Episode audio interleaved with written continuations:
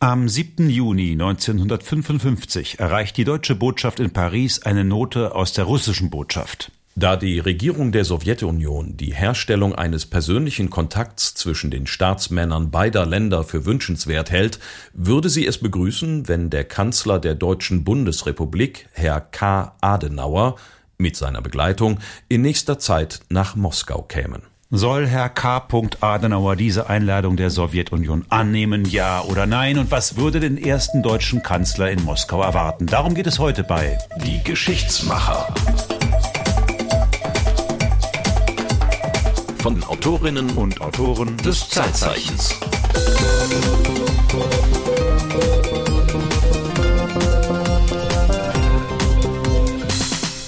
Ja, um Adenauers Fahrt ins Blaue soll es heute gehen bei den Geschichtsmachern. So hat Adenauer das selber mal irgendwann bezeichnet. Seine Reise nach Moskau. Warum fahren wir mit Adenauer nach Moskau, Marco? Naja, warum fahren wir mit Adenauer nach Moskau? Weil ich ein Zeitzeichen darüber gemacht habe. Das ist zwar schon sehr lange her, aber warum machen wir diesen Podcast? Wir machen ihn, weil wir Zeitzeichen machen und weil wir denken, na, das ist eine Sendung, die dauert eine Viertelstunde und wird beim Westdeutschen Rundfunk ausgestrahlt. Aber eigentlich kann man die Themen, die die da verhandelt werden, mit dem, was man dazu recherchiert, mit den spannenden Leuten, die man dabei trifft, da kann man ein bisschen mehr draus machen. Und das habe ich in diesem Fall vorgehabt und deswegen fährst du mit mir jetzt nach Moskau.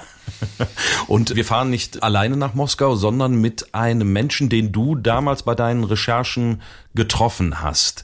Jetzt bist du aber nicht unbedingt der Typ, der normalerweise politische Zeitgeschichte macht. Och, so, wieso so, nicht? Ja, du bist halt eher mit den ollen Römern unterwegs nein, nein, nein, und, und, und Seeräuber und solche Themen. Das machst du doch gerne. Nein, nein, nein, nein, ähm, aber das war schon so ein bisschen die Ausnahme. Warum hast du dieses Thema, dieses Zeitzeichen gemacht? Naja, man muss ja immer im Vorfeld den Finger heben. Das möchte ich gerne machen und dann hebt man ihn und ich habe, ich wollte das immer gerne machen, weil diese Moskau-Reise von Adenauer hat was mit der Geschichte meiner Familie zu tun. Mein Großvater, mütterlicherseits, der war in russischer Kriegsgefangenschaft. Und er war das wohl bis Anfang der 50er Jahre. Naja, bis an sein Lebensende haben Opa und Oma immer die CDU gewählt, denn Adenauer hat mit dieser Reise etwas geschafft. Er hat nämlich die letzten 10.000, so sagte man, der deutschen Kriegsgefangenen mit nach Hause geholt. Und aus Dankbarkeit haben deine Großeltern dann der CDU, Adenauers CDU bis ans Lebensende ihre Treue gehalten. Ja, äh, längst über Adenauers Tod hinaus haben sie der CDU die Treue gehalten und die CDU trotzdem gewählt, obwohl es Adenauer nicht mehr gab. Ja, weil äh, das war eine Großleistung und das ist ihnen groß im Gedächtnis geblieben. Und drum habe ich mich für dieses Zeitzeichen gemeldet. Und na gut, dann gibt's natürlich eine Menge Literatur zu und ich bin auf dieses kleine Büchlein hier gestoßen. Rolf Dietrich Keil mit Adenauer in Moskau Erinnerungen eines Dolmetschers. Mhm. Also der hat Adenauer übersetzt sozusagen ins Russische und das Russische an Adenauer dann. Genau. Und ich habe ihn besucht. Ich habe erstmal geguckt, wo sitzt denn der heute, dieser Rolf Dietrich Keil? Und der saß in der Nähe von Bonn. Und da habe ich ihn dann besucht und bin auf einen der spannendsten Menschen gestoßen, die ich so während meiner Zeitzeichenrecherchen getroffen habe. Ein damals schon sehr alter, unglaublich lustiger, aufgeweckter, humoriger Mann. Hm.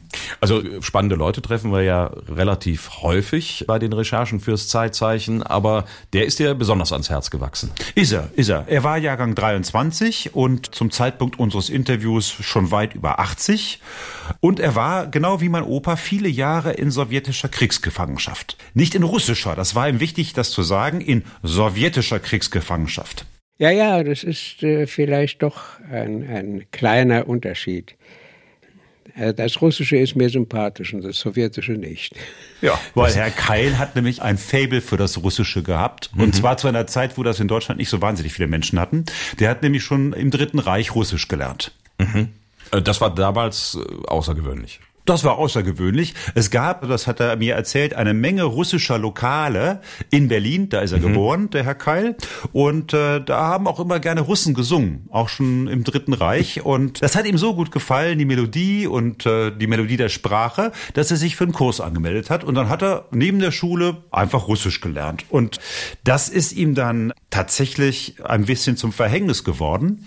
Denn natürlich ist er, als der Krieg ausgebrochen ist und er Abitur gemacht hatte, sofort an die Ostfront gekommen. Ab an die Ostfront, ja klar. Ähm, und dort wurde er dann eingeteilt, um den russischen Funkverkehr abzuhören. Er hat dann Feindaufklärung gemacht. Mhm. Und das wäre ihm dann später beinahe zum Verhängnis geworden, weil er Spion dann sozusagen aus russischen Augen war. Mhm. Er hat aber den Krieg überlebt bis 1945 und dann haben ihn die Russen einkassiert an der Ostfront, die dann so langsam zusammenbröckelte. Und dann kam er, wie mein Opa, in Kriegsgefangenschaft. In sowjetische, nicht in russische, wie er betont. In sowjetische. Ich war ja natürlich sehr jung, da hält man mehr aus. Die älteren Leute hatten es schwerer in der Gefangenschaft, auf jeden Fall. Und ich hatte einen gewissen Vorteil eben durch meine Sprachkenntnis, weil ich immer verstand, worum es ging. Und die anderen verstanden das nicht. Und äh, ich habe, wie gesagt, eine ganze Reihe von menschlich positiven Erfahrungen gemacht. Das hört sich jetzt unglaublich an, nicht? Ich kann natürlich auch die, die, die negative aufzählen. Das war erst einmal äh, zu wenig zu essen, aber dafür zu viel zu arbeiten. Und äh, sicher, ich war ja zwei Jahre von den fünf Jahren auf der Halbinsel Kola mit drei bis vier Monaten keine Sonne im Winter und äh, entsprechend äh, auch kein Gemüse und äh, dergleichen, so dass man also Skorbut sehr leicht bekommen konnte. Habe dort ein paar Zähne verloren. All das Negative gab es natürlich und ich äh, war einmal habe ich eine Waage irgendwo zufällig entdeckt da hatte ich 45 Kilo. Und es war nicht besonders viel. Wie groß sind Sie, muss man dazu sagen? Naja, damals war ich noch ein bisschen größer als heute. ich weiß es so, 1, 1, 3, 74. Aber, so sagte er, die Russen seien nett gewesen. Nett. Das, da muss er die Ausnahme gewesen sein, äh, weil. Nö, das war er nicht. War er nicht. Mein Opa hat auch immer behauptet, die Russen waren nett. Warum waren die Russen nett? Also mein Opa hat nicht viel über den Krieg erzählt, mhm. aber zwei Dinge hat er erzählt. Einmal, Igel und Katzen schmecken lecker. Und die zweite Geschichte war, die Russen sind nett. Erstens hatten sie selbst nichts zu essen und zweitens, am Geburtstag bekam man die doppelte Ration. Und den Russen war es egal, wenn man zweimal Geburtstag hatte. Im Jahr. Okay, und das war das Positive, was man damit bekommen hat. Zweimal im Jahr durfte man Geburtstag feiern und dann gab es doppelte Ration.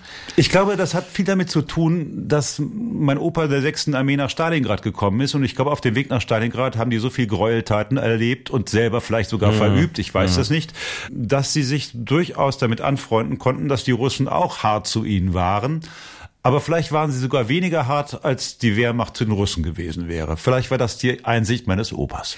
Aber ist das nicht vielleicht auch so ein bisschen ähm, ja rosa Brille in der Rückschau gewesen? Also das, ich, ich kann mir das kaum vorstellen, ehrlich gesagt.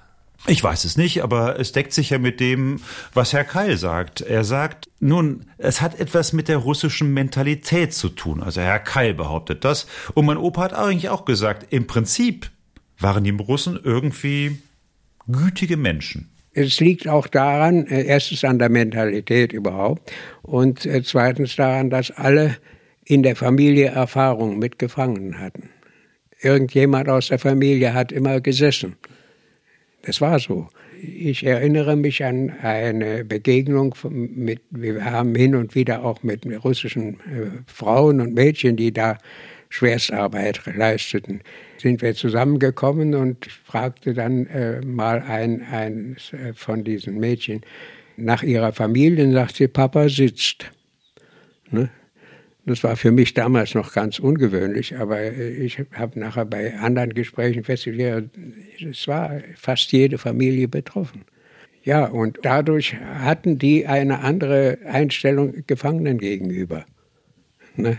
Sie hatten sozusagen eigene Erfahrungen oder zumindest eine Vorstellung, was es bedeutet, eben der Freiheit beraubt zu sein. Warum sind denn da so viele Russen eingebuchtet gewesen? Also wenn er sagt, äh, die quasi jede Familie war betroffen, warum das denn? Naja, die Russen haben ja eine lange, lange Geschichte der Terrorherrschaft hinter sich. Also das fing ja nun in den 30er Jahren an, dass es große Säuberungswellen unter Stalin gab und eine Terrorherrschaft, wo jeder, der nicht systemimmanent war, eingebuchtet wurde und in zahllose äh, Strafgefangenen und Arbeitslager verteilt wurde, die sogenannten Gulags. Mhm. Und eigentlich reichte ab Mitte der 30er Jahre ein winziges Vergehen oder irgendeine Kleinigkeit und jemand landete genau im Gulag und äh, oft kam er nie wieder heraus und verschwand spurlos. Es gibt Zahlen, da wird behauptet, dass zwischen 1929 und 1953, das ist das Jahr, in dem Stalin dann gestorben ist, 18 Millionen Menschen in diesen Gulags interniert gewesen seien. Und viereinhalb Millionen, so wird geschätzt, sind in diesen Gulags gestorben an Unterernährung, Erschöpfung, Krankheit oder sie sind äh, schlichtweg erfroren. Bedeutet das Wort Gulag irgendetwas Besonderes? Ist das ein russisches Wort oder eine Abkürzung oder irgendwie sowas? Ja, es, es ist eine Abkürzung, aber ich bin des Russischen nicht mächtig, ich kann es nicht aussprechen. Es bedeutet so viel wie Hauptverwaltung der Lager. Mhm. Glavno, ich kann es nicht. Ich kann kein Russisch, ich habe es nie gelernt, aber es ist ein russisches Wort, was sozusagen dahinter steckt. Ja, und in diesem Gulag-System, das bestand aus unzähligen Lagern, ich glaube, das waren Hunderte. Ne? Äh, ja, und zwar quer über die gesamte Sowjetunion verteilt, mhm. genau. Mhm. Und da hat man sich dann ganz schnell drin befunden, auch als sowjetischer Staatsbürger oder weil man einfach aufgrund seiner Herkunft vielleicht auch nicht dahin gepasst hat oder weil man vielleicht äh, ein falsches Wort gesagt hat. Und die Idee Stalins war, als man dann auch die Kriegsgefangenen hatte, dass man mit diesen Leuten im Gulag als auch mit den Strafgefangenen und den Gefangenen, die aus der Wehrmacht kamen, eigentlich eine Art wirtschaftlichen Aufstieg in der Sowjetunion versuchte. Mhm. Also das, also billige Arbeitskräfte. Die brauchten billige Arbeitskräfte und äh, die waren gebraucht für den Straßenbau, die waren für alles Mögliche. Und da mussten also alle arbeiten. Und natürlich waren Gefangene die billigsten Arbeitskräfte, die man sich nur vorstellen konnte. Aber wir sind natürlich in Zeiten der absoluten Not. Also auch im Stalinismus hat der Russe auch aufgrund des deutschen Angriffskrieges nicht viel zu essen gehabt. Wir sind in einer Zeit der Not und im Gulag, ja, wurde man ernährt, aber nicht besonders gut. Nun kann man Kriegsgefangene nicht ewig festhalten. Man muss sich also was überlegen. Also irgendwann muss man die in die Heimat entlassen. Ja, ähm, ja. So und äh, die Frage ist, äh, wie kann die Sowjetunion sich diese billigen Arbeitskräfte länger erhalten? Nun gut, man macht aus Kriegsgefangenen Kriegsverbrecher. Im Spätherbst 49 fing das an, da ging äh, durch alle Lager eine große Welle von äh, ja, es, die nannten das Kriegsgerichtsprozesse. Aber die Prozesse waren natürlich keine Prozesse. Die, die Anklageschrift wurde verlesen und das Urteil gleich hinterher und dann man musste mal unterschreiben und dann war es erledigt.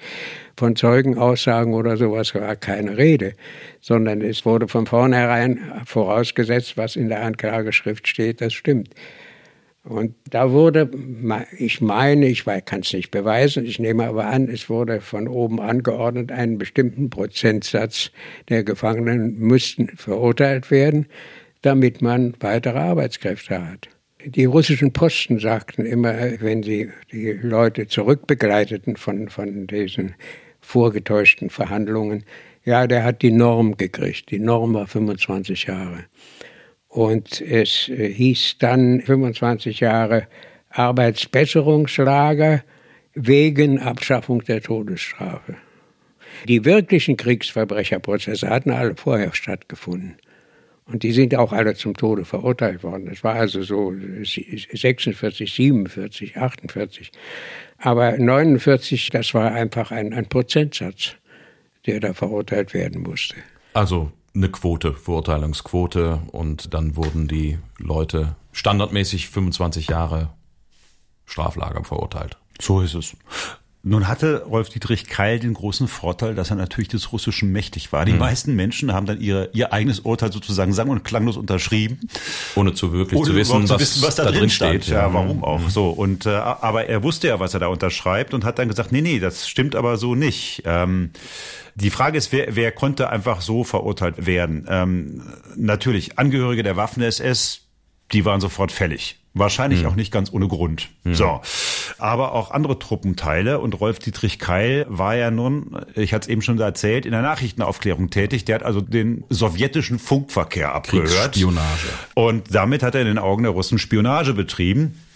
Und das war wiederum, äh, das galt als Kriegsverbrechen. Und das konnte er dann aber entkräften und wurde dann 1949 zurück in die Bundesrepublik geschickt.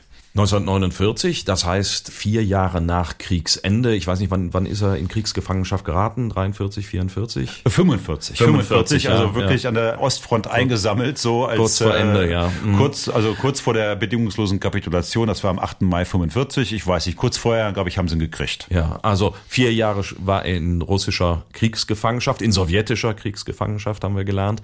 Und das heißt, er ist äh, vom Deutschen Reich, vom nationalsozialistischen kommunistischen Staat an die Ostfront geschickt worden und kam vier Jahre später in die Bundesrepublik Deutschland zurück. Also da hat sich eine Menge getan in diesen vier Jahren.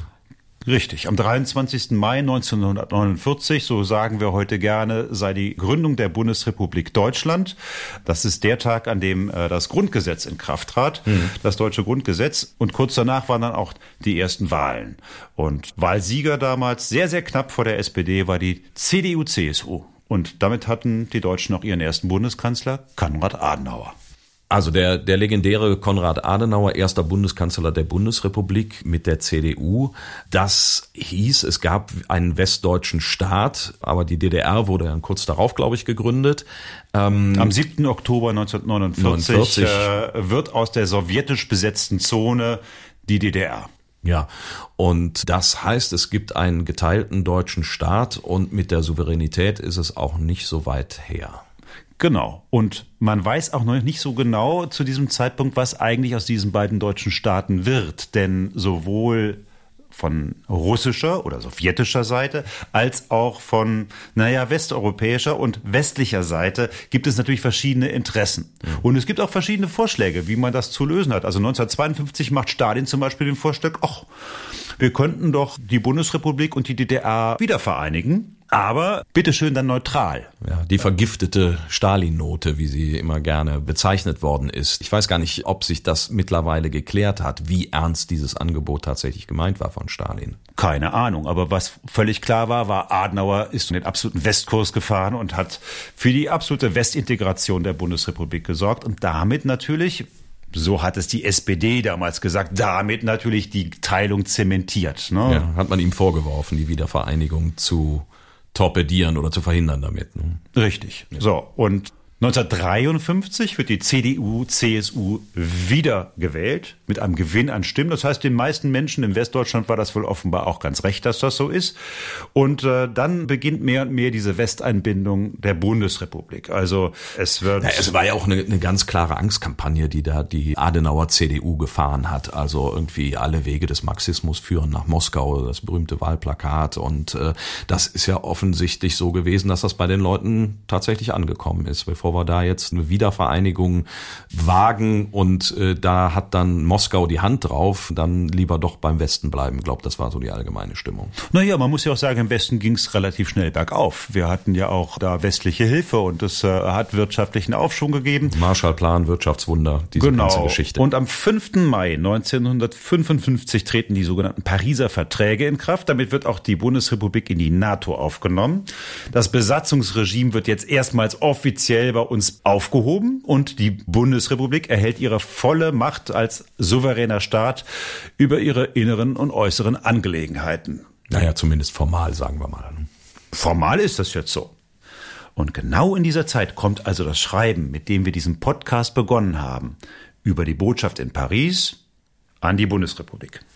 Es ist bekannt, dass in den Jahren, als zwischen unseren Völkern freundschaftliche Beziehungen und Zusammenarbeit bestanden, beide Länder für sich einen großen Nutzen daraus zogen, und umgekehrt brachten feindliche Beziehungen und Kriege, die es in der Vergangenheit zwischen unseren Völkern gab, unsägliches Elend, Entbehrungen und Leiden.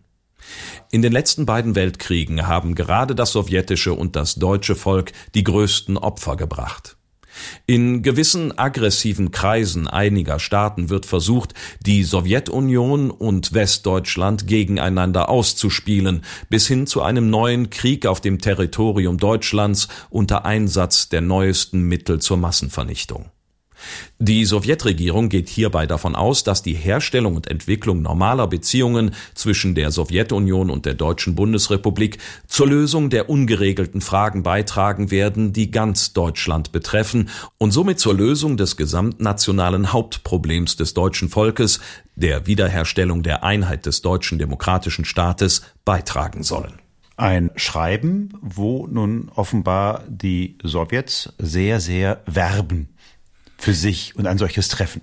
Mal, mal ganz nebenbei gefragt, wieso kommt das über die deutsche Botschaft in Paris? Weil die Sowjetunion noch keine eigene Botschaft in der Bundesrepublik hat. Ah. So. Ja, klar. Mhm. Aber sie hat eine in Paris eine Botschaft, äh, haben die Sowjets, und dann schicken die Sowjets über ihre Botschaft mhm. in Paris an die Botschaft, also an die deutsche Botschaft, diese schreiben und die wiederum, die bringen es dann nach Bonn. So, das ist jetzt ein Angebot an die deutsche Regierung. Adenauer möge nach Moskau reisen, um über Fragen ja, der beiden deutschen Staaten zu sprechen und Lösungen zu finden. Ist das jetzt wieder so ein vergiftetes Angebot wie die Stalin-Note? Ist ja dann wahrscheinlich die Frage. Naja, also man muss, man muss zuerst einmal sagen, dass äh, zu diesem Zeitpunkt an eine wirkliche Wiedervereinigung eigentlich keiner mehr so recht glaubt. Also mhm. mit der Unterschrift unter die Pariser Verträge und mit Einbindung in die NATO Westdeutschlands, also der Bundesrepublik, war da der Zug eigentlich ziemlich abgefahren. Und Adenauers strikte Linie, dass man sagte, ja, wir bleiben im westlichen Bündnis, warum hätten die Sowjets dem zustimmen sollen? Es gab Überlegungen, dass man sagte, okay, die sowjetisch besetzte Zone und äh, die Bundesrepublik werden wieder vereinigt. Und Adenauer hatte überlegt, ach, kann ich denen ja vielleicht anbieten, dass die sowjetisch besetzte Zone entmilitarisiert bleibt? Aber mhm. wir werden trotzdem wieder vereinigt. Solche Überlegungen gab mhm, es. Mhm. Aber so recht hat dran keiner geglaubt. Was die Russen aber wollen, ist diplomatische Beziehungen, und zwar zur Bundesrepublik. Sie unterhalten natürlich längst diplomatische Beziehungen zur DDR, mhm. zur SED.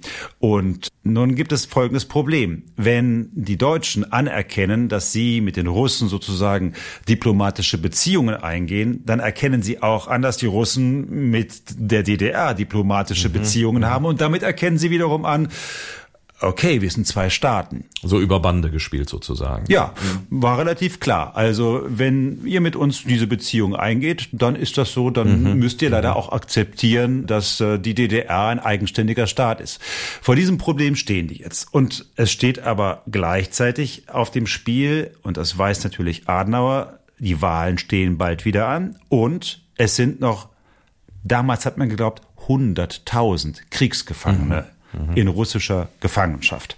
Und ähm, die Frage war, gibt es irgendeine Chance, die, wenn Adenauer nach Moskau reist, die da wieder rauszuholen? Also an eine deutsche Wiedervereinigung konnte Adenauer eigentlich nicht glauben. Aber er konnte zumindest an diesen Sieg glauben, dass er die, die da noch festgehalten werden in der Sowjetunion, dass er die wieder rausholt. Und das hätte für ihn natürlich ja, rein wahltechnisch für die nächste Wahl was ganz Grandioses bedeutet. Denn an diesen vielleicht 100.000 Menschen, die da vermutet wurden, waren, da hingen natürlich ganz viele Wählerstimmen. Man denke an meine Oma und an mhm. meine Opa. Viele, viele Familien, die dann da betroffen wären. Und das hat dann in Adenauers Überlegungen das Risiko aufgewogen oder beziehungsweise diese Aussicht darauf, äh, naja, dann müssen wir halt mit knirschenden Zähnen die DDR zwar nicht offiziell, aber irgendwie indirekt doch anerkennen. Richtig. So, jetzt ist die Frage, mit welchem Plan reisen wir sozusagen dahin? Und das Ganze wurde natürlich dann sofort auch in der Presse aufgenommen. Es hat also nicht lange gedauert, dann war klar, es gibt diese Einladung und das hat sich dann auch ganz schnell in allen deutschen Tageszeitungen äh, niedergeschlagen. Mhm. Irgendwie, die Russen laden unseren alten Adenauer ein. Er war ja nicht mehr der Jüngste. Und auch Rolf Dietrich Keil hat dann in der Zeitung gelesen, ach guck mal da, da gibt's diese Einladung. Hatte fünf Jahre hinter mir und wusste, die anderen hatten mindestens zehn Jahre hinter sich. Aber ich muss gleich sagen, es wird immer nur, nicht immer, aber fast immer nur von Kriegsgefangenen gesprochen. Es sind doppelt so viele Zivilverschleppte, die betroffen waren. Und die genaue Zahl von denen ist niemals äh, festgestellt worden, weil eben ein Teil davon aus der DDR kam und dort sind die irgendwie nicht registriert worden. Jedenfalls ist mir nicht bekannt. Die, die Zahl, um die Zahl äh, der zurückgehaltenen Personen, die war zunächst äh, sehr viel zu hoch angeschlagen von westlicher Seite. Man hatte also mit ungefähr 100.000 gerechnet. Das stimmt nicht. Es waren wahrscheinlich um die 20.000 und etwa 10.000 Kriegsgefangene. Um diesen Personenkreis ging es in Moskau. Also 30.000 Personen insgesamt. Damals erwartet man offensichtlich noch viel mehr. Aber von diesem ganzen Thema steht natürlich in dieser Einladung nichts. Ne? Also das war Adenauers Idee, dass er die da rausholt, aber eigentlich stand das ja gar nicht auf der Tagesordnung. Richtig. Und er hatte sich überlegt, er würde nach Moskau fahren und er würde sagen, okay, liebe Sowjets, oder auch nicht liebe, sondern okay, ich lasse mich darauf ein, auf diesen Deal, dass ihr also eine diplomatische Vertretung in Westdeutschland bekommt, unter zwei Bedingungen. Bedingung eins, wir reden über das Thema Wiedervereinigung. Das hatte er am Anfang noch so ein bisschen auf dem Schirm. Und Thema zwei ist, ihr gebt uns unsere Leute wieder. Mhm.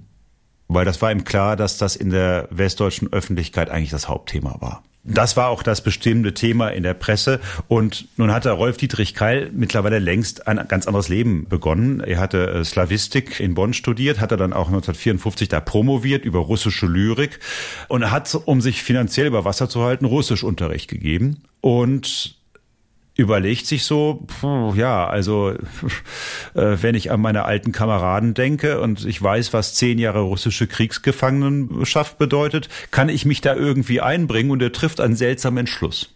Und da bin ich dann zum Auswärtigen Amt gegangen und habe gesagt, wahrscheinlich brauchen Sie einen Dolmetscher. Und man hat das nicht bestritten.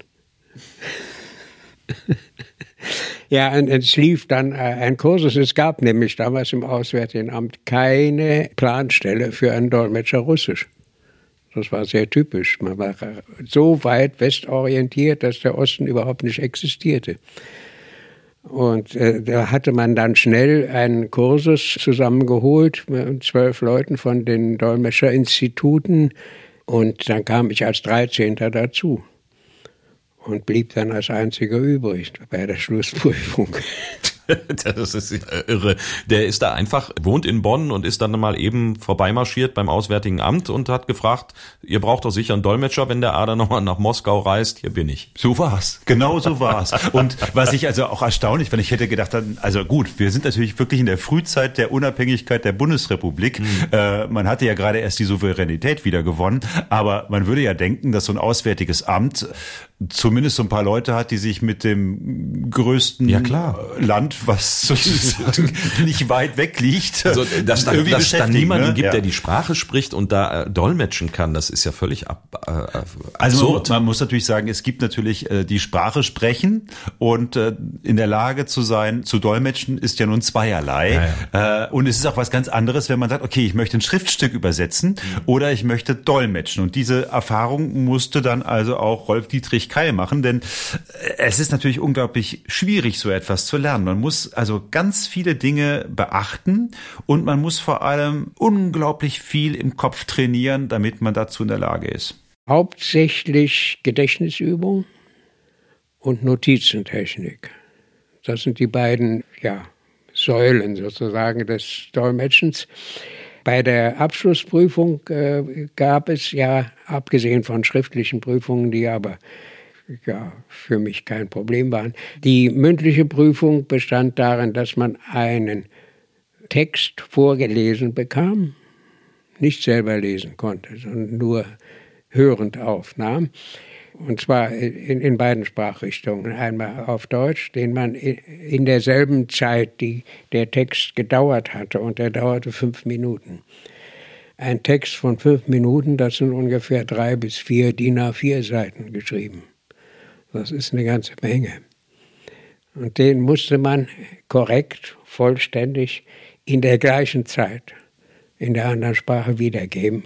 Also sowohl Deutsch-Russisch wie Russisch-Deutsch. Ja, ja, und deshalb wurde das vier Wochen lang, also jeden Tag einige Stunden getrimmt. Ne? Man kann das üben, ja. Aber damals, äh, also heute könnte ich es nicht mehr. Aber äh, damals war ich äh, ziemlich drin und der Prüfer, den hat man sich bei den Franzosen geborgt. Es gab ja niemanden, der internationale Erfahrung hatte mit Russen. Und äh, die Franzosen hatten einen Chefdolmetscher, das war ein Russe zweiter Generation der Emigration, ein Fürst Andronikow, der bei allen Gipfeltreffen für äh, Frankreich und England und Amerika gedolmetscht hatte. Französisch, Englisch, Russisch. Er konnte aber nicht Deutsch.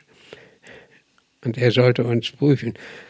Und da hat man dann einen Trick eingebaut und hat dann, dann die Sachen, die wir ins Deutsche übersetzen mussten, den russischen Text verstand er ja, simultan von einer französischen Dolmetscherin ins Französische übersetzen lassen. Ja, das war schon sehr abenteuerlich. Also es ging dann im Dreieck offensichtlich. Ja, aber, aber das sagt ja natürlich viel über diese frühe Bundesrepublik aus. Ja. Also natürlich, alle westlichen Sprachen konnte man und da war man auch fit drin, aber Richtung Osten, da war ein eiserner Vorhang, auch sprachlich offensichtlich. Und da waren die froh, dass dieser Rolf Dietrich Keil so wie ins wie so Hans im Glück da vor der Tür stand und gesagt hat, Sie brauchen doch sicher einen Dolmetscher. Ne? Ja, also einer von, was hat er gesagt, von 13 war er der Einzige, der am Ende übrig blieb. Am Ende dürfen zwei Dolmetscher mit. Rolf Dietrich Keil und ein gewisser Professor Braun. Es war ein Slavist aus Göttingen, der also schon zweisprachig aufgewachsen ist. Und die beiden schaffen dann diese Tests, die, mhm. denen sie da mhm. unterzogen worden. Das muss echt äh, hart gewesen sein. Und dieser Professor Braun wird Adenauer zugeteilt und Rolf Dietrich Friedrich Keil den damals gerade frisch ins Amt berufenen neuen Außenminister Brentano. Adenauer konnte nicht leiden. Ähm, okay. Äh, war aber seine eigene Partei, ne? War, war die eigene Partei, aber die beiden waren wohl sehr, sehr unterschiedlich vom Gemüt her. Den vollen Namen von Herrn Brentano muss man sich auf der Zunge zergehen lassen. Heinrich Josef Maximilian Johann Maria von Brentano di Tremezzo. Tremezzo. Alter italienischer Adel, Aha. ein Feuilletonleser vor dem Herrn äh, und äh, sowas konnte der Alte nicht. Ja, da, hat er, da konnte er nicht mit leben. Also irgendwie ähm, der war damals übrigens äh, CDU-CSU-Fraktionsvorsitzender, also der, ah. der, der, damalige Friedrich Merz sozusagen. Okay. So, und der Alte konnte ihn nicht leiden. Ne? Mhm. Und ähm, aber er steht natürlich jetzt als frisch gebackener Außenminister dem Auswärtigen Amt zu. natürlich sind alle Sachen, die jetzt Richtung Moskau gehen, auch eine Sache des Auswärtigen Amtes. Und da rattert's natürlich zu dem Zeitpunkt, da ist also die Hölle los. Die müssen sozusagen jetzt erstmal alles organisieren, damit der Alte, so wurde Adenauer damals schon genannt, hm. damit der mit seinem Stab nach Moskau fliegen kann. Ja, also er war ja auch alt irgendwie. Also ich meine, was war der, fast 80 oder was? Ja, ja, 79 Jahre war er ja, alt. Ne? Ja, ja. Dann gibt's eine Vorabdelegation, die also erstmal gucken sollten, wie das denn da so überhaupt in... Hm in der Sowjetunion so ist, ne? wie man da untergebracht ist und äh, wie das denn so vor Ort organisiert ist. Und dann machen die sich auf den Weg und bei dieser Vorabdelegation war Rolf Dietrich Keil auch dabei. Willst du bei der Sowjetunion bleiben? Ich wollte, ich habe das extra so gesagt, ja. Die Sowjetunion. Sowjetunion. Sowjet, ja, ja. Ich muss ja Sowjetunion. Ja, das wird, das wird noch häufiger in diesem Podcast wird von der Sowjetunion die Rede sein. Gut, okay. Also, Herr Keil. Richtig, Herr Keil, und zwar über die erste Auslandsreise, offizielle politische Auslandsreise der Bundesrepublik, das Vorkommando und wie sie sozusagen über Umwege, über viele Umwege nach Moskau gekommen sind. Das war abenteuerlich. da durften wir das äh, Gebiet der DDR nicht berühren, auch nicht mal den Luftraum. Infolgedessen fuhren wir mit dem Nachtzug von Bonn nach Paris und äh, dann flogen wir mit Air France nach Prag und dort flogen wir mit Aeroflot nach Wilna und von Wilna nach Moskau und nach 22 Stunden waren wir dann dort. Ordentliche Reise, wobei aktuell sieht das ja auch nicht viel anders aus. Also äh, ich kann von einem Freund berichten, der öfters mal geschäftlich nach Moskau muss. Der muss auch um die 20, 22 Stunden momentan rechnen. Der fliegt dann über Istanbul nach Moskau. Also es hat sich äh, zwischenzeitlich einiges geändert, aber vieles ist dann doch wieder wie früher. Tja, aber viele Verrücktheiten spielten damals eine Rolle, an die wir heute gar nicht mehr denken. Dass wir den Luftraum der DDR nicht berühren dürfen. ähm, und äh, es ist natürlich, man muss sagen, in diesen Zeiten des Kalten Krieges spielen unglaublich viele Dinge eine Rolle. Natürlich stellen die fest, okay, wir haben da jetzt ein ganzes Hotel für uns, mhm. aber sie stellen natürlich auch fest, ja klar, wahrscheinlich ist das gesamte Hotel verwanzt und ähm, wir müssen uns zum Beispiel einen Rückzugsort da schaffen und dann beschließen die, dass sie einen Sonderzug mit einem abhörsicheren Beraterwaggon nach Moskau schicken. Mhm. Hat man äh, den so einfach? Also, äh, der wurde gebaut von Siemens und dann wurde also wirklich eine abhörsichere Kabine da rein, damit sich dann Adenauer mit seinem Stab darin in so einem Waggon treffen kann und dort sich ordentlich beraten kann, ohne dass die Russen mithören. Es wurde auch gleichzeitig, wurden zwei Maschinen der Lufthansa gesucht, die sozusagen die Delegation dahin bringen können. Das waren gar keine äh, ursprünglich deutschen Maschinen, sondern es waren amerikanische Maschinen. Die hat die Lufthansa dann ganz schnell gekauft, damit sie das ordentlich machen. Und dann wurden die noch irgendwie so, das waren also dann die, die Kanzlermaschinen und, also einmal die Kanzlermaschine und einmal die Brentano, also die Außenministermaschine, mhm. damit jeweils dann die Entourage mit den beiden Maschinen Richtung Moskau starten konnte. Und so rattert das gesamte Auswärtige Amt und muss diesen ganzen Kram erstmal organisieren. Das ist also eine ganze Menge. Währenddessen laufen natürlich auch die Vorbereitungen wieder fürs Dolmetschen. Und was Rolf Dietrich Keil völlig verwundert, der Mann, dem er eigentlich zugeteilt ist, dem Außenminister, der lässt die nicht einmal zu sich kommen. Wie, der, der sieht den gar nicht? Nö, irgendwie interessiert er sich offenbar irgendwie nicht so recht dafür, wer für ihn dolmetscht. Das scheint ihm gar nicht so, so wichtig zu sein. Es gibt nicht ein einziges Treffen im Vorfeld mit dem Mann, für den er eigentlich zuständig ist. Nein, nichts dergleichen. Adenauer hat das gemacht. Ein paar Tage vor der Reise hatte Professor Braun und mich ja ins Palais Schaumburg eingeladen und mit dem berühmten Satz begonnen, nun sagen Sie mal, wie sind denn die Russen so? er hat ungefähr so 10, 15 Minuten mit uns beiden äh, ganz allgemein gesprochen, äh, um herauszukriegen, äh, ja, was erwartet ihn denn da nun in Moskau? Er hatte auch keine Vorstellung und sagte zu äh, ja, meine Herren, äh, ich bin ganz auf Sie angewiesen. Das, was ja stimmte. ja, immerhin, der hat sich doch bemüht, die Dolmetscher kennenzulernen. Also von Seiten Brentanos oder gar Hallsteins habe ich das nicht erlebt. Also das ist ja auch kurios. Ich meine, da hängt ja eine Menge von ab, dass richtig übersetzt wird und dass das ankommt, was man auch sagen will, auch im Duktus und so weiter. Das ist ja enorm wichtig bei solchen Gesprächen, wo es um was geht. In dem Fall nur Zehntausende von Kriegsgefangenen. Das ist so, muss man sagen. Mit Brentano ist Herr Keil auch nie so richtig warm geworden. Scheint eine interessante Persönlichkeit gewesen zu sein. Übrigens auch äh, besagter Herr Hallstein, den er da eben erwähnt hat, den könntest du vielleicht auch kennen durch Hallstein-Doktrin. Das sagt, das sagt mir noch was. Ich weiß noch irgendwas mit Westbindung aber äh, mehr weiß ich auch nicht. Hallstein war nicht Außenminister, sondern der war irgendwas Niedrigeres. Ja, ja, aber die sogenannte Hallstein-Doktrin ist sozusagen ja, die Idee, dass eine Aufnahme diplomatischer Beziehungen mit der DDR als unfreundlicher Akt der, ah, gegenüber ja, der, der ja. Bundesrepublik mhm. gewertet wird. Ja, ähm, und, und, und, und dieser, dieser Hallstein-Doktrin steht dann auch drin, irgendwie, wenn ihr denn dann mit der DDR diplomatische Beziehungen eingeht, dann gibt es wirtschaftliche Sanktionen, dann gibt es den Abbruch diplomatischer Beziehungen. Ziel natürlich klar, Isolation der, der DDR. Das war so eine Drohkulisse, die man quasi allen genau. anderen aufgebaut hat. Wenn ihr die DDR anerkennt, dann habt ihr mit uns nichts mehr zu tun. Im Prinzip das, worüber wir eben gesprochen haben, es geht um diesen Alleinvertretungsanspruch. Mhm. Adenauer damals hat für sich in Anspruch genommen, dass er Gesamtdeutschland vertritt. Wenn er also nach äh, Russland in die Sowjetunion fährt, dann spricht er für alle Deutschen. Das würden natürlich die Sowjets nie so sehen. Da spricht er natürlich nur für die Bundesrepublik. Mhm. Aber er hat den Alleinvertretungsanspruch und das genau ist Inhalt dieser Hallstein-Doktrin. Und ähm, das Ganze wurde erst aufgegeben eigentlich mit Willy Brandt. Also bis dahin hat sich das gehalten, dass also der Alleinvertretungsanspruch der Bundesrepublik für Gesamtdeutschland gilt. Ne? Und das wird auch immer wieder sozusagen zum Knackpunkt später in Moskau werden, wenn es darum geht zu verhandeln. Die Kriegsgefangenen kommen ja gar nicht alle aus Westdeutschland. Mhm. Zum Beispiel. Klar, Oder die waren die, aus Deutschland. Äh, woher die genau kamen, äh, ist klar. Ja, ganz, äh, viele, ist, ist ganz, ganz viele kamen auch aus der DDR. Mhm. Und äh, dementsprechend äh, müsste man doch da auch mit der DDR verhandeln. Was will denn der Kanzler der Bundesrepublik da? Ne? Also mhm. ähm, das ist genauso dieses Problem.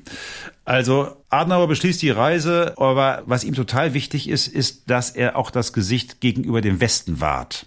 Also man muss sich natürlich jetzt auch vorstellen, wenn man als deutscher Kanzler, als Kanzler der Bundesrepublik nach Moskau reist, da schwingt ja damals noch unglaublich viel mit. Man erinnert sich an einen Hitler-Stalin-Pakt, äh, mhm. wo man sich darauf geeinigt hat, Europa aufzuteilen und sich nicht gegenseitig anzugreifen. Davor hat natürlich auch ein amerikanischer Botschafter oder ein amerikanischer Präsident Angst. Äh, tja, also das, das heißt, man steht unter Beobachtung. Diese ja. Reise wird in Washington und in London und Paris sehr genau beobachtet. Natürlich. Und Adenauer war es von vornherein immer sehr wichtig, offen nach außen zu kommunizieren. Ich fahre dahin, ich fahre dahin wegen unserer Kriegsgefangenen, aber an der Westanbindung werde ich natürlich niemals rütteln lassen. Ich werde die Wiedervereinigung zur Sprache bringen, ja, aber das Wichtigste, mein wichtigstes Ding ist die Rückkehr der Kriegsgefangenen und der sogenannten Kriegsverschleppten. Äh, das ist Kriegsverschleppten sagt mir jetzt nichts. Naja, also es wurden sowohl während des Krieges als auch nach dem Krieg Leute in der Tat sozusagen ge gekidnappt und rübergeschafft in die Sowjetunion. Mhm. Das betrifft vor allem viele DDR, also Leute aus der sowjetisch besetzten Zone, ja. die dann einfach in die Sowjetunion verschleppt wurden, als Zivilisten, gar nicht als Soldaten, mhm. und dann da in ein Lager kamen. Mhm. Also ist das so das Gegenstück? Also mir fällt jetzt hier von Braun ein, die Leute, die Raketenforscher, die dann in die USA gebracht worden sind, weil sie eben nützlich waren fürs amerikanische Raketenprogramm. Da gab es auch, äh, soweit ich mich erinnere, Leute in, in Ostdeutschland, die dann von den Sowjets einkassiert worden sind. Nur die, und, äh, nur die Sowjets, glaube ich, haben nicht nur Experten gesucht in Raketentechnik, sondern die waren auch ganz froh, wenn sie einfach jemanden hatten, der die Schippe tragen konnten. Mhm. Und das, das war wohl offenbar das Problem. Also die Zahl dieser sogenannten Kriegsverschleppungen Verschleppten wurde auf 20.000 ungefähr geschätzt. Ja. Also das war schon eine ganz ordentliche Zahl. Es ging nicht nur wirklich um, um irgendwelche Experten wie äh, Werner von Braun, der wahrscheinlich auch nicht ganz unfreiwillig in die nach Amerika gegangen ist, weil da wurde ja auch gut bezahlt. Nein, nein, die haben sich ja auch vorher überlegt, ähm, weil die andere Option ja gewesen wäre, man begibt sich in, in sowjetische Kriegsgefangenschaft oder in sowjetische Obhut in Anführungsstrichen und hat sich dann äh, sehr klar dafür entschieden, dann doch lieber zu den Amerikanern zu gehen. Also äh, 10.000 Kriegsgefangene, 20.000 äh, Kriegsverschleppte. Damals geht man noch davon aus, es könnten sogar Hunderttausende sein, die äh, da noch in russischer Kriegsgefangenschaft sind. Und die will Adenauer da jetzt nun äh, raushauen. Und er will es natürlich nicht alleine. Also Adenauer setzt sich jetzt nicht in Zug. Ich hatte es ja eben schon gesagt, es gibt zwei Flieger und es gibt einen Sonderzug. Und das heißt, es gibt eine relativ große Delegation, die sich jetzt auf den Weg nach Mos Moskau macht. Der eigentliche Kern bestand also aus zwölf Personen. Darunter waren also Vertreter des Auswärtigen Amtes, des Bundeskanzleramtes, des Wirtschaftsministeriums, aber auch Sachverständige zu den unterschiedlichsten Themen. Denn niemand wusste genau, was die Sowjets eigentlich nun vielleicht ansprechen würden. Vielleicht also eine, eine Tagesordnung oder sowas gab es da nicht, sondern es hieß einfach, es werden Gespräche geführt oder was? Es werden Gespräche geführt, aber in welche Richtung die gehen würden, ob man vielleicht sich auf irgendwas einigen würde, wo es darum geht, vielleicht Wirtschaftshilfe zu bekommen oder wirtschaftliche Zusammenarbeit äh, in die Wege zu leiten oder vielleicht kulturellen Austausch. Das wusste man alles nicht. Also musste man ja. zu allen Dingen irgendwie äh, eine Mindestanzahl von Experten mitnehmen und dementsprechend groß wurde dieser Tross. Außerdem sollte es Zeugen geben dieser ganzen Veranstaltung, die jetzt nicht unbedingt nur reine CDUler waren. Das war auch Adenauer sehr wichtig, dass Parlamentarier mhm. mitfuhren, die anderen Parteien angehörten. Einer der wichtigsten da war Carlo Schmidt. Der war von der SPD, von Hause aus ein Jurist. Und der sollte in der Tat während dieser gesamten Reise eine wichtige Rolle spielen. Aber der Trost war natürlich trotzdem gigantisch groß. Wir hatten also diverseste Referenten, das waren also zwölf Beamte. Wir haben einen technischen Arbeitsstab, das waren sechs Leute, 16 Sekretärinnen. Mhm. Das sind relativ viele, muss man sagen ja, die werden wahrscheinlich, ja, mitgeschrieben haben die wahrscheinlich nicht, denn dafür waren ja. Doch, Steno, Steno, stenografiert Stenograf, haben die, ja, haben okay. die auch. Mhm. Äh, aber man muss sagen, es gab auch damals so seltsame Regelungen, dass eine Chefsekretärin zum Beispiel das Anrecht hatte, wenn ihr Chef eine Reise unternimmt, dass, dass sie mitgenommen wird. Aha. So, also wurden das am Ende 16 Sekretärinnen. Mhm. Es gab den Chiffrier- und Nachrichtendienst, da waren mhm. vier Leute abgestellt. Es gab ein medizinisches Team, es hätte ja sein können. Ja dass die den Adenauer vergiften wollen Aha. oder Schlimmeres. Es gab also einen Oberarzt und eine Krankenschwester. Es gab zwei Chauffeure. Fragt mhm. man sich warum? Ja, weil man auch eigene Autos mitgenommen hat, mhm. nämlich genau zwei.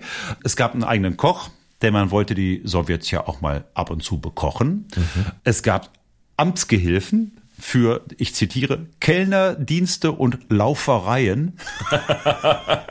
Sehr schön, Laufereien. Laufereien, ne? Mhm. Und es gab, es gab, da kennst du dich jetzt wieder gut aus, Bundesgrenzschutzangehörige, äh, damit die nämlich den Zug bewachen. Mhm. Da mhm. äh, waren schon 25 Leute für, für abgestellt. Mhm. Und es gab das Personal der Bundesbahn. Das musste nämlich, man glaubt es kaum, zwischendurch auch die Fahrkarten kontrollieren. Wie? Ja. Es gab. Moment, die sind da dann durch den Zug gegangen und haben gesagt, da, Tag, Herr Adenauer, Ihr Ticket bitte, oder was? Herr Adenauer wohl nicht, aber es gab wohl Leute, die tatsächlich auf DDR-Gebiet auf die DDR-Bahn umsteigen mussten und die haben dann diesen ganzen Verkehr irgendwie mit den Zugtickets gemanagt. Mhm. ziemlich abenteuerlich. Und es gab natürlich das Presse- und Informationsamt, denn es war ja klar, die Presse. Die Presse würde mit Argusaugen auf den ganzen Kram gucken. Allein 82 deutsche Journalisten waren vor Ort akkreditiert und zu betreuen. Das war eine ganze Menge. Und Unterm Strich machten sich also 142 Personen auf die Reise nach Moskau, die Fahrt ins Blaue. Und einer davon nun war Rolf Dietrich Keil, übrigens mit einem schicken neuen Anzug. Wir bekamen alle dunkle Anzüge, und so dass äh, manche Leute sagten, naja, das sieht aus wie, als wenn wir zur Beerdigung fahren. Die Russen hatten Sommeranzüge an und wir waren alle in Schwarz. Ne? Die deutsche Delegation in schwarzen Anzügen. Was es da jetzt in Moskau zu besprechen gab in diesen, wie viele Tage waren sie da? Fünf fünf Tage in diesen fünf Tagen, was gegessen wurde bei den gegenseitigen Empfängen. Getrunken, und getrunken, getrunken, vor allen Dingen auch wichtig. natürlich, ja, auch da äh, gab es diverse Geheimrezepte, hast du mir vorher äh, verraten, die da ausprobiert worden sind. Wie ähm, man also möglichst viel Wodka trinken kann, ohne dass man sich übergibt und sogar noch verhandlungstüchtig dabei bleibt. Das alles erfahrt ihr in der nächsten Folge der Geschichtsmacher. Wenn euch diese Folge gefallen hat, dann sagt es allen euren Freunden, Bekannten, Verwandten, Diplomatentöchtern, Diplomatensöhnen, Enkeln von Adenauer, Dolmetschern und alle, die euch lieb haben. Auch die, ja. Und wenn es euch nicht gefallen hat, dann sagt es doch bitte uns, aber bitte nur uns unter www.diegeschichtsmacher.de. Da findet ihr alle Informationen rund um diesen wunderbaren Podcast, auch die Kontaktadresse per E-Mail, wo ihr uns erreichen könnt. Und wir sagen erst einmal vielen Dank fürs Zuhören. Bis zur nächsten Folge, wiederum in der Adenauer Zeit. Tschüss. Dos Vidanje. Sagt man Dos Vidanje? Ich weiß gar nicht.